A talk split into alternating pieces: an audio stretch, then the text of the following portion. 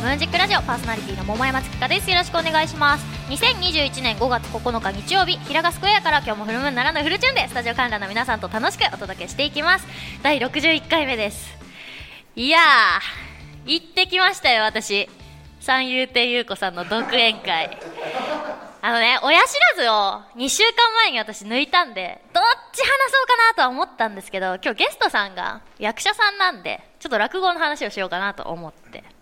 三遊亭優子さんといえば、TBS オールスター感謝祭2021年のミニマラソンでオリンピック選手を押しのけて優勝、空気読めないで大炎上したとんでもない芸人さんなんですけど、いや、本業の落語がやはり素晴らしかったです。反対車とラクダっていうネタを2つ拝見したんですけど、以前から何回か落語会には私伺ってたんですけど、この度独演会ということで、ライブでいうところの対バンライブは見てたけど、今回初めて単独ライブを見るみたいな感じで、これだいぶ私も、もうずっと前から楽しみにしてたんですね。前々回のムーラジで独演会の告知まで私したんで リスナーの皆さん知ってたと思うんですけど、4月24日開催。1個目の反対車っていうネタ、ざっくり言うと人力車みたいな車屋さんに乗って吸ったもんだみたいなお話なんですけど、上野から電車に乗って目的地に行かないといけない。けど、電車の時間までにどうにも間に合いそうもないから、上野駅まで急いで車屋さんに乗って目指すっていうところから始まるんですよ。で、車屋さんがね、二人出てくるんですけど、一人目が、体が弱くて、だからもう全然車が持ち上がらないの。重くって。ふっ、ふっ、だって、すんごいもうこっちまでグッて力入っちゃう感じ。で、咳込む描写とかが、もう病人だからね、本当になんかもう、喉とか肺を通り越して、胃の内容物からえずいてるみたいな。感じで車屋さんのおじさんガリガリなんですよ。で、見限って次の車に乗り換えるんですけど、二人目、伊田天のごとくって感じで足が速くて、車もなんかさっきよりちょっとちっちゃく見えるんですよね。で、着物から太ももがはだけてて、シャババババって走ってるように見えるんですけど、もうさっきのおじさんのあの茶色いみそぼらしい着物なんかとかもう打って変わって、なんかこう、なんていうかな、青っぽい軽めな着物のイメージが湧いてくるわけ。なんか紐とかでめっちゃいろいろ託し上げてるみたいな。全部想像なんですけど、色とか体型とかっていちいち説明なんかしないし、走ってるって言っても基本はずっと座布団の上じゃないですか。でもなんか見えるんですよね。不思議なもんで。で、結局、その二人目の早い車屋さんに乗って送ってもらうんですけど、早すぎて上野駅を通り越してだいぶ遠くまで連れてこられちゃったから仕方なく上野まで戻るっていう。のが大筋なんですけどこの下げ落ちがもう優子さんの枕も効いてて優子さんしか使えない手だったんですよ。ミニマラソンで優勝してるし、走ってるところとかも微妙にいじったりとかしてて、もうその話が優子さんのものみたいになもう古典落語だから皆さんいろんな方もやってるんですけど、いや、すごいなと思って。ジュゲムって聞いたことあります？ジュゲムジュゲムってやつ。あれって、落語だって知らない人もいると思うんですけど、ある夫婦に玉のように可愛い子供が生まれたと。で、何としてでも長生きしてほしいから、お寺に行って、和尚さんに名前を付けてもらおうっていうことでお願いしに行くんですね。で、和尚さんが、ジュゲムはどうかな？五個のすり切れもいい。海砂利水魚もいいですね。水魚松、雲来松、風来松、たくさん提案してくれて、紙に全部まとめて書き出すんですよ。で、お父さんが読み上げるんですよ。えー、ジュゲム、ジュゲム、五行のすり切れ、海砂利水魚の水魚松、雲来松、風来松、クーネルところに住むところ、やぶら工事のブラ工事、パイポ、パイポ、パイポの修林岩、修林岩のグーリンダイ、グーリンダイのポンポコピーのポンポコナーの長久面の長介。なるほど。ありがたいので全部いただきます。で、そっからもう爆笑パートなんです。子供が成長して、朝、お友達がお迎えに来るんですよね。おーいジュゲム、ジュゲム、5個のすり切れ、会社に水魚、ちゃん、学校行こう で、お母さんが出てきて、おや、金ちゃんいつもありがとね。ちょっと、ジュゲム、ジュゲム、5個のすり切れ、会社に水魚、って、お友達が迎えに来ましたよ。呼んで。で、このジュゲムはお友達と喧嘩することもあるんですね。ええー、おばちゃんところの、ジュゲム、ジュゲム、ここ、それが会社に、それが、それが、うんなよ、ジュゲムちゃんが、私のことぶったえうちの、ジュゲム、ジュゲム、ここのジュゲムみたいになって、お父さんまで出てきて、なんだと。よく見せてごらん。どこが受験部受験部5個のすりがにぶたれたんだあれ単語部なんかないじゃないか。あんまり名前が長いから、コブが引っ込んじゃった。っていうのがオチなんです。で、でもこれもともと昔は川で遊んでたら溺れちゃって助けようとしてるうちに名前が長くて溺れて死んだっていう話なんですよ。だから時代とか話し家さんによって物語がガラッと変わるっていうのもまた落語の楽しみ方だったりするんですよね。だからミニマラソン優勝した優子さんが反対車をしたっていうのがまあ本当に私の中で面白かったんです。意味のあるなんかその日だったなって私は思ったんですね。で、2個目のネタ、ラクダ。あのー、落語の世界って割とポップに人が死ぬんですけど、ラクダって呼ばれてた、ラクダみたいにでかい男が死んでるっていうところから始まるんですね。死体がまたでっかいの。なんか仰向けで大の字みたいに倒れてて、いくら落語がいろんな人を演じるって言ってても、死体のふりなんかしないし、こうやってこんな向きで横たわっていましてとかっていう説明ももちろん全然ないんですよ。だから私の憶測でしかないんですけど、あれは完全にデーンって死んでた。さっきまであんな面白い車屋さんの話を聞いてたのに、急に全然違う空気になるんですよね。私がなんかデーンとか言っちゃうから面白く聞こえるんですけど、死体を発見するって結構なシーンじゃないですか。空気がピシッってなって。そっからね、貧乏くじを引かされる、くず屋さんとか、少年の悪いラクダの兄貴分って名乗る人とかが、ラクダの住んでた町内を、この死体をめぐってね、なんかめちゃくちゃにするんですけど、くず屋さん本当に振り回されてかわいそうだし、何より兄貴が嫌な人すぎて、なんか俳優さんとかがたまに、意地悪な役をやるとイメージが悪くなるとか、まあその逆もしっかりですけど、本当になんかその役によってその人の印象変わっちゃうみたいな話ってあるじゃないですか。めちゃくちゃ嫌な人だった。なんでそんな意地悪すんの？もうやめてよって何度も言いたくなった。私もこういう仕事をしてるから、お芝居をしてる人の演技とか、歌ってる人の表情とか、を見ると、どっか自分だったらこうするだろうなとか、いいものを盗んでやろうっていう目になるんですけど、なんか優子さんの演じる登場人物って、演技してる役者がいるっていう感じじゃなくて、こういうキャラクターがいる、こういう描写だっていうのが明確に見える気がするんです。それで、私はファンになったんですけど、最近ちょっとやばいなと思ってるのが、寄席とか落語会とかフラッと行くことは今までもあったんですけど、特定の落語家さんを見に行くっていうことは今までなかったんで、初めて優子さんを見に行った時に、チケットのその買い方、売り上げのシステムがあんまりわかんなくって、私がよく出てる音楽のイベントとか、まあ舞台のチケットとかもそうですけど、誰目当てって受付に伝えて、そのアーティストの名前で入ったら、その人にいくらか売り上げがバックされるみたいな制度とかもあるし、結構それって私たち大事にしてるんです。役者もまあそうだとは思いますけど。だから、チケットとか物販のこととかをね、運営の方にいろいろ問い合わせをしてしまったんですよ。せっかくだったら課金したいから、チケットバッグとかあるんですか？とか、その人の予約フォームが見つからないんですけど、これって全体のフォームで申し込んでいいんですか？とか、物販あるんですか？みたいな。だから本当、無知って怖いですよね。なんか当日、受付で桃山鉄って言ったら、ああ、あなたが、みたいな、変な空気になって。だから優子さんも、楽屋で今日は熱心なファンの方が来てますよって言われました、みたいな感じで言ってて。あれってちょっとその時は思ったの。で、先日のその、私が言った独演会の時も、スタンドフラワーを送らせていただいたんですけど、チケットがその日、前売りでソールアウトしてたし、当日券もなくなっちゃってて、満席だったんですよ。もうびっしり人がいて。なのに、お花、私しか出てなかったんですよ。あー、これ私悪目立ちしてるなあっちゃーと思って。一応、落語スペース、スタンドフラワーとかで調べたら、出てきたは出てきたんですけど、やっぱ真打ち昇進とか、特大イベントの時なんですよね。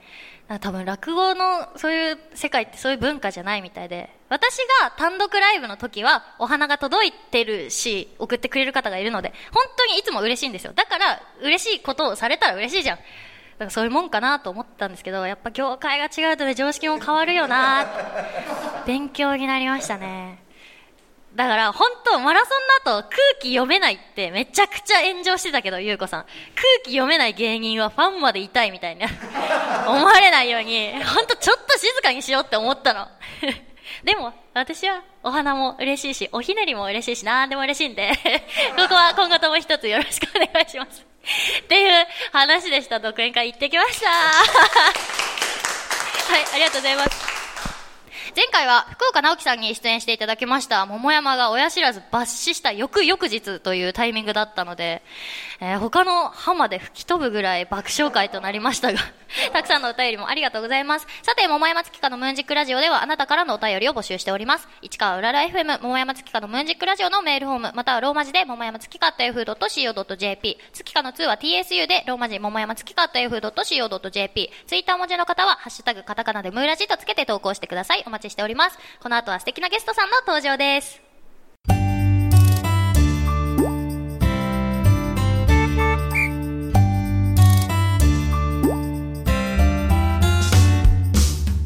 改めましてこんにちは。桃山月花です。それではお待ちかねここからゲストさんをお招きしてお話を聞きたいと思います。林千奈美さんです。拍手でお迎えください。よろしくお願いします。では簡単に自己紹介お願いします。はい、えっと、主にね、舞台で女優をさせていただいてます、林千奈美です。えー、頑張ります。お願いします。いやいやいやもう何しろお疲れ様でした。はい、もうありがとうございます。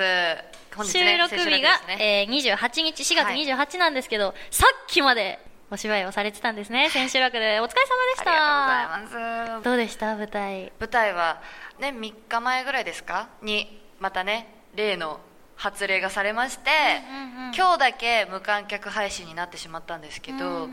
まあ、無事に10公演終わりまして本当に嬉しかったですね無事にやれて。もうなんかずっとギャルヤマンバギャルの役でもう毎日黒塗りしてやったんですよ。ましたよツイッター。ヤマンバってうんあれよあの覚えてるやつ。あの過去のやつ。あれだった。そうなんか主人公がこう心残りがあって2002年にタイムスリップしちゃうっていう話だったんですけどその2002年を象徴としてたのが結構多分私がまんまでその2002年にタイムスリップして出会い頭に出会うのが私だったんですよ。もう主人公のことばったりやって「うえー!」みたいな。もう急にこうバケモン出たみたいな感じだったんですけど、まあ、だからまあ気合も入ってましたよね。化粧だけじゃなくテンションもそうだからネクラなので意外と結構。嘘。こうお話しする時とかやっぱもうテンション上がりますけど、やっぱ家にいる時とか一番ねお手洗いが好きってぐらいあの本当にネクラなので あのずっと演出家さんに「シナテンション低いよもっと上げて上げて」って言われて頑張ってました。役作り大変でしたか？じゃあ。そうですね。意識が大事じゃないですかギャルって、うんうん。多分精神的にやつら健康なんで。確かにねだからそこを意識して普段から生活してたのでちょっと普段も明るくなりました。私処世術なのか分かんないですけど自分の普段の生活でおばさん臭くなっちゃうんですよ。それをとにかく出すなっていうのが一番難しくて。あー自分の癖封じられるの辛いよね。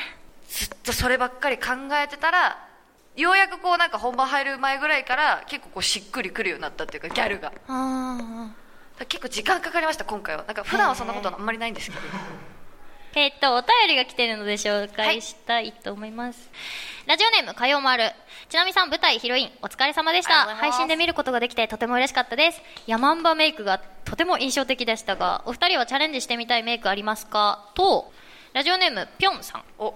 ちなみちゃんこんにちは。今まで演じた役の中で一番印象に残っている役楽しかった役ありますか？また今後挑戦してみたい役やお仕事があったら聞いてみたいです。っていうことなんで。なんだなんか可愛らしいのあんまりやったことがないので、んクールめとかうんかっこいいとか、ラスボス系とか、うんうん。ラスボス系ってなんだよな。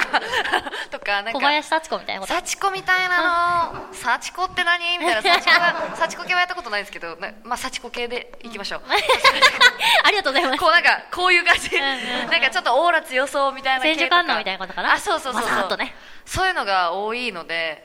でまあなんか次やる役は若干可愛いっぽいんですけど、なんかメイクで言ったらあのあれ千秋さんみたいな、チークがピンクでポンみたいなあ乗ってるのとかやってみたいです。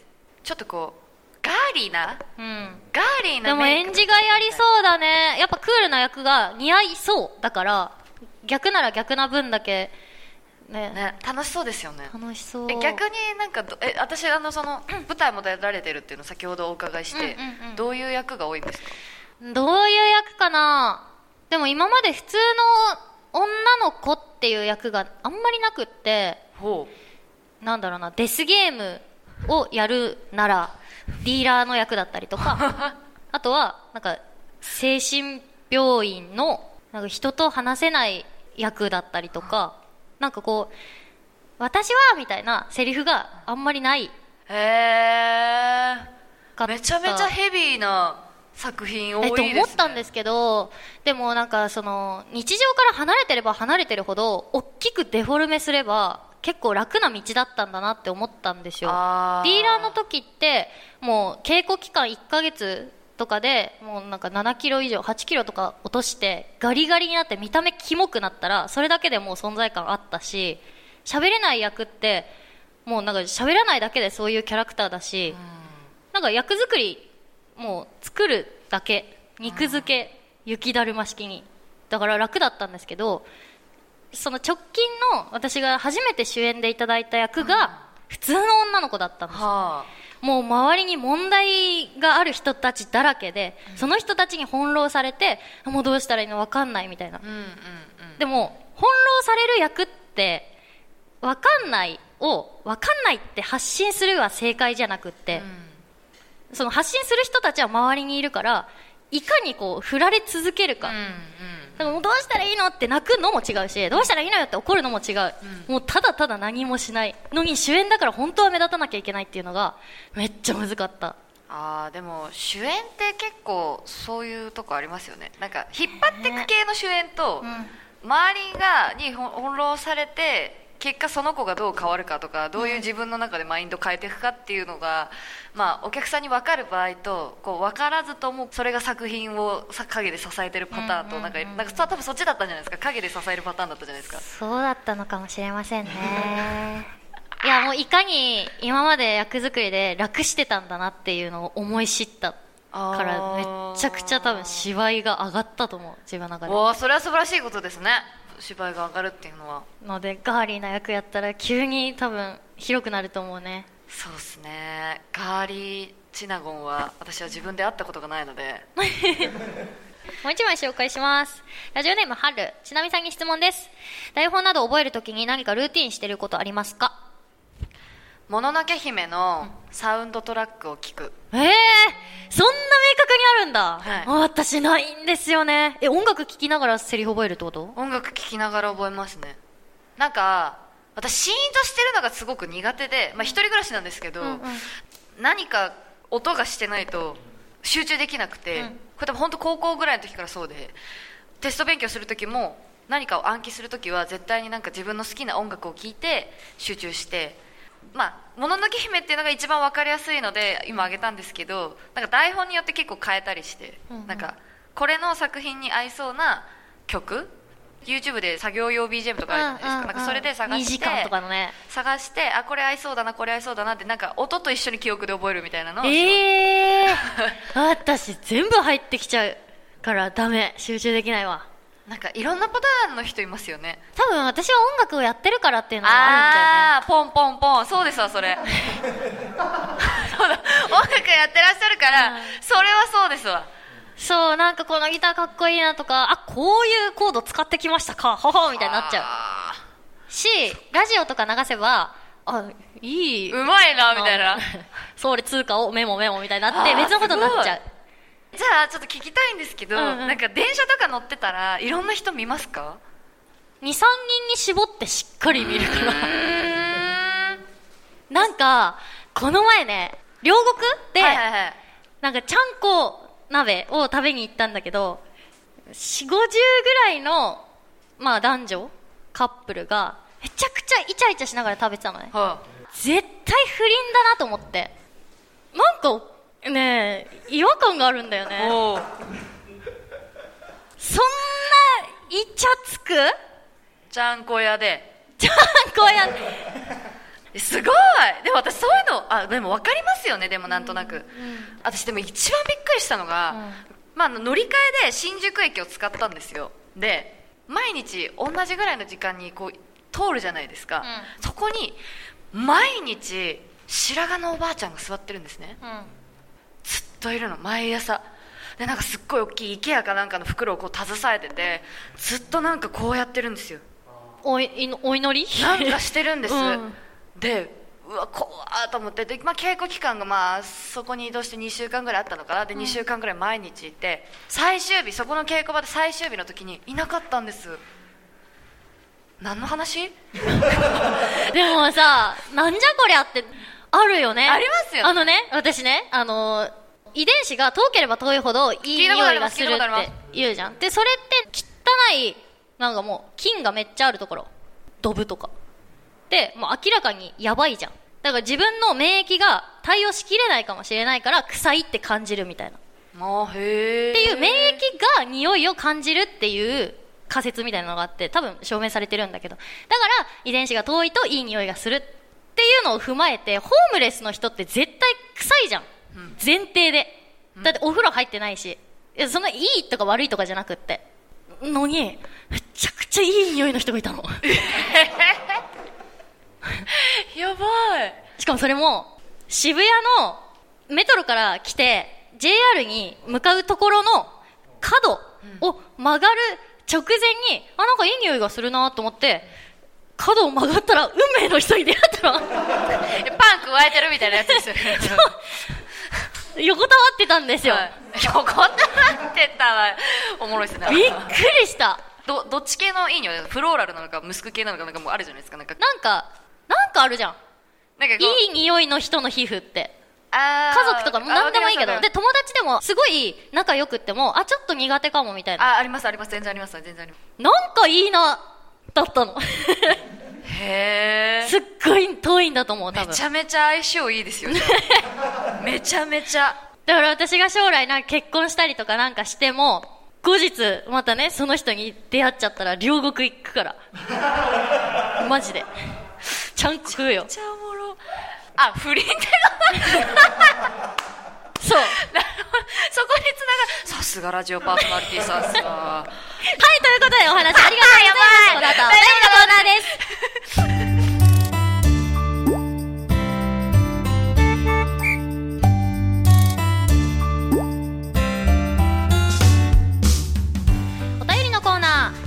トさんと盛り上がったところでここからは番組リスナーの方やスタジオ観覧の皆さんからいただいたテーマメールを紹介したいと思います。今回のテーマは告白です。どんどん読んでいきましょう。神奈川県ラジオネームミクロミッツァお母さんに告白します。小学生の頃妹が窓ガラスを割ったと言いましたが真犯人は僕です。妹ごめんね。あーすっきりした。やば。ひどいけどこれは上の兄弟あるあるじゃない？私も弟のせいにしたこと多々あるんでね。うわかわいそう 続いて江戸川区ラジオネーム激突野郎。女の子と仲良くなりこれはいけると思ったのでデートに誘い家系ラーメンの店で告白したら振られました。もっといいムードの店で告白するべきだったと反省しました。当たり前や。えねえ本当？たり前やろ当これあそうなんかな？えちょっと待ってください。ちょっと聞かせてくださいそそちらのご意見を。えこんなんで振る女はいい女じゃないまずラーメン屋だって別に良くない？好きな人とだったら。うわのんのんのんされたわ。いろいろ考えましょう。例えばその女の子が初めて彼氏ができます、はい。その人のこと好きでした。好きです、ちゃんと好きです、初めてなのに、例えばラーメン屋さん、だってきっと初めてだったら周りの友達から私はこんなところで告白されたこんなことところで告白されたよって言われてたとしたら自分ラーメン屋ってなりません？えそんなインスタ女さよくないよ、はい出ました。喧嘩です あー喧嘩しようぜ。喧嘩です。でもそう思いまシチュエーション関係ないって。じゃあだからだからちょっとないがしろにされちゃったって思っちゃったんじゃないですかその子は。もしかしたら。他の子とちょっと比べちゃって。そっか告白されるというシチュエーションを大事にしたかった、もしかしたら憧れがあったかもしれない。なるほどね。か根本的に好きじゃなかっただけですね。えーまあねそれはあると思う。頑張れ。続いて東京都ラジオネーム曖昧なレッサーパイン。私は最近忙しくてこのムーラジをあまり聞けていなかったことを告白します。少し時間ができて久々に聞くと桃山さんの元気な声観覧の方の笑い声相変わらずの野球関連のメールの多さ全てが懐かしく感じました。ね素敵。え。まあ野球メールは全然来ないんですけど。嬉しいなんかでも素敵ですね、今後ともよろしくお願いします。続いて神奈川県ラジオネーム首位打者伊藤。桃山さん黙っていたけど気持ちが抑えられないので今日は告白します。あここは桃山さんに対する気持ちではなく僕が応援する d n a ベイスターズのことです。収録時点で4勝20敗と絶望的に負け続けています。今辛いね。僕は軽く25年はファンですが経験したことないぐらい負けて本当に毎日辛いです。野球が詳しくない桃山に桃山？桃山にこの気持ちを例えるとヤクルトが14連敗したシーズンよりもさらに負けている勢いなのでやばさがよくわかると思います。2年前のヤクルトしんどかったですね。小川が最後の年でした。14連敗。そうか大変だね20敗って。牧も3割切ったもんね。東京都昭島市。ラジオネーム一重で何が悪い。お告白って検察官及び司法警察員に対して犯罪自体を申告し国による処罰を求める法律行為のことですよね。告発ですね。はい。続いていきます、はいどうもすいません。東京都昭島市。ラジオネーム一重で何が悪い。告白って赤組と白組に分かれて歌を歌い玉の数で勝敗を競い合う番組のことですよね。それは紅白。続いていきます東京都昭島市ラジオネーム一重で何が悪い？あ や告白ってピンク色の着物を着た落語家さんですか？好楽さんですかね？いい加減にしなさい！続いていきます。神奈川県ラジオネームミクロミッツァ。僕の告白の思い出といえば中学2年生の時隣のクラスのやつが一番可愛い女の子に告白する瞬間を木の陰から見ていたことです。告白された瞬間の女子の少し照れている顔はいつもの5倍可愛く見えました。あの顔は忘れられません。いや素敵。ーたまんねたまんねえなあ本当によおい5倍可愛いかこれ忘れらんねえな。この人もしかしてその子のこと好きだったとかない？それ思うのよ。思いますよね、うん。だって5倍可愛いです5倍可愛い。まずだって1倍で可愛いんだから。可愛いが。可愛いだから。ねえ。やばー。ということでメール以上となりますそろそろエンディングのお時間となりました。今日のゲストは林千奈美さんでした。今日の感想と告知があれば聞いてもいいですか？はいもうめちゃめちゃ楽しかったです。初めましてでねこんなになんかねね。話せるとは思いませんで。お酒飲みたいと思える子だ。ったで告知なんですけど私が所属してる大人小学生という演劇ユニットがあるんですけどそれの、えー、と次回作「サイキック学園青春超能力バトル」っていうのが、えー2021年5月12日から16日まで、えー、とスペースゼロにて行われてあ3日後だ。そうですそうですで、えっと、石川公演もございまして5月22日から23日石川県小松芸術劇場うららっていうところで行われます。でまだちょっとね今情勢がわからないのでチケット発売日をちょっと伸ばしているので、まあ、これが放送される頃にはいろいろ会議されてると思いますがぜひ来てください。そしてですね、えっと、もう一個今チケット発売されているんですけれどもナイスコンプレックスさんという劇団さんがありましてナイスコンプレックス N32 フリーカルヤッホー。2021というものにも出演させていただきます。こちら2チーム制なんですけど私は A チーム A チームで出演させていただきます。こちらはシアターサンモールで6月4日から6月6日まで。プラス福島公演がございまして、えー福島公演は6月12日から13日です。ですかね告知は。はい、ありがとうございます。次回の桃山月花のムーンジックラジオの放送日は5月23日日曜日です。詳細は番組公式ツイッターホームページでお知らせしますのでチェックしてください。番組への感想やテーマメールは番組公式ホームページのメールフォーム、またはツイッターお持ちの方はシャープカタカナムーラジとつけて投稿してください。2013年5月23日、三浦雄一郎さんが80歳7ヶ月という史上最高齢でエベレスト登頂に成功したそうです。めちゃくちゃ元気、強靭な体力の持ち主。ということで、次回のメールテーマこちらエベレストは1日にしてならず。これをしていればエベレスト登頂も夢じゃないというような健康法や三浦さんのしたであろうトレーニング皆さんが気をつけている体についてなどなどのメディカルメールをお待ちしております。最後に観覧の皆さんと一緒にお別れしたいと思います。私が桃山月花のと言ったらムーンジックラジオと返してください。ちなみちゃんもお願いします、はい、ではいきますよ。桃山月花のムーンジックラジオ。お相手は桃山月花と林千奈美でした。またお会いしましょう。ありがとうございました。ありがとうございます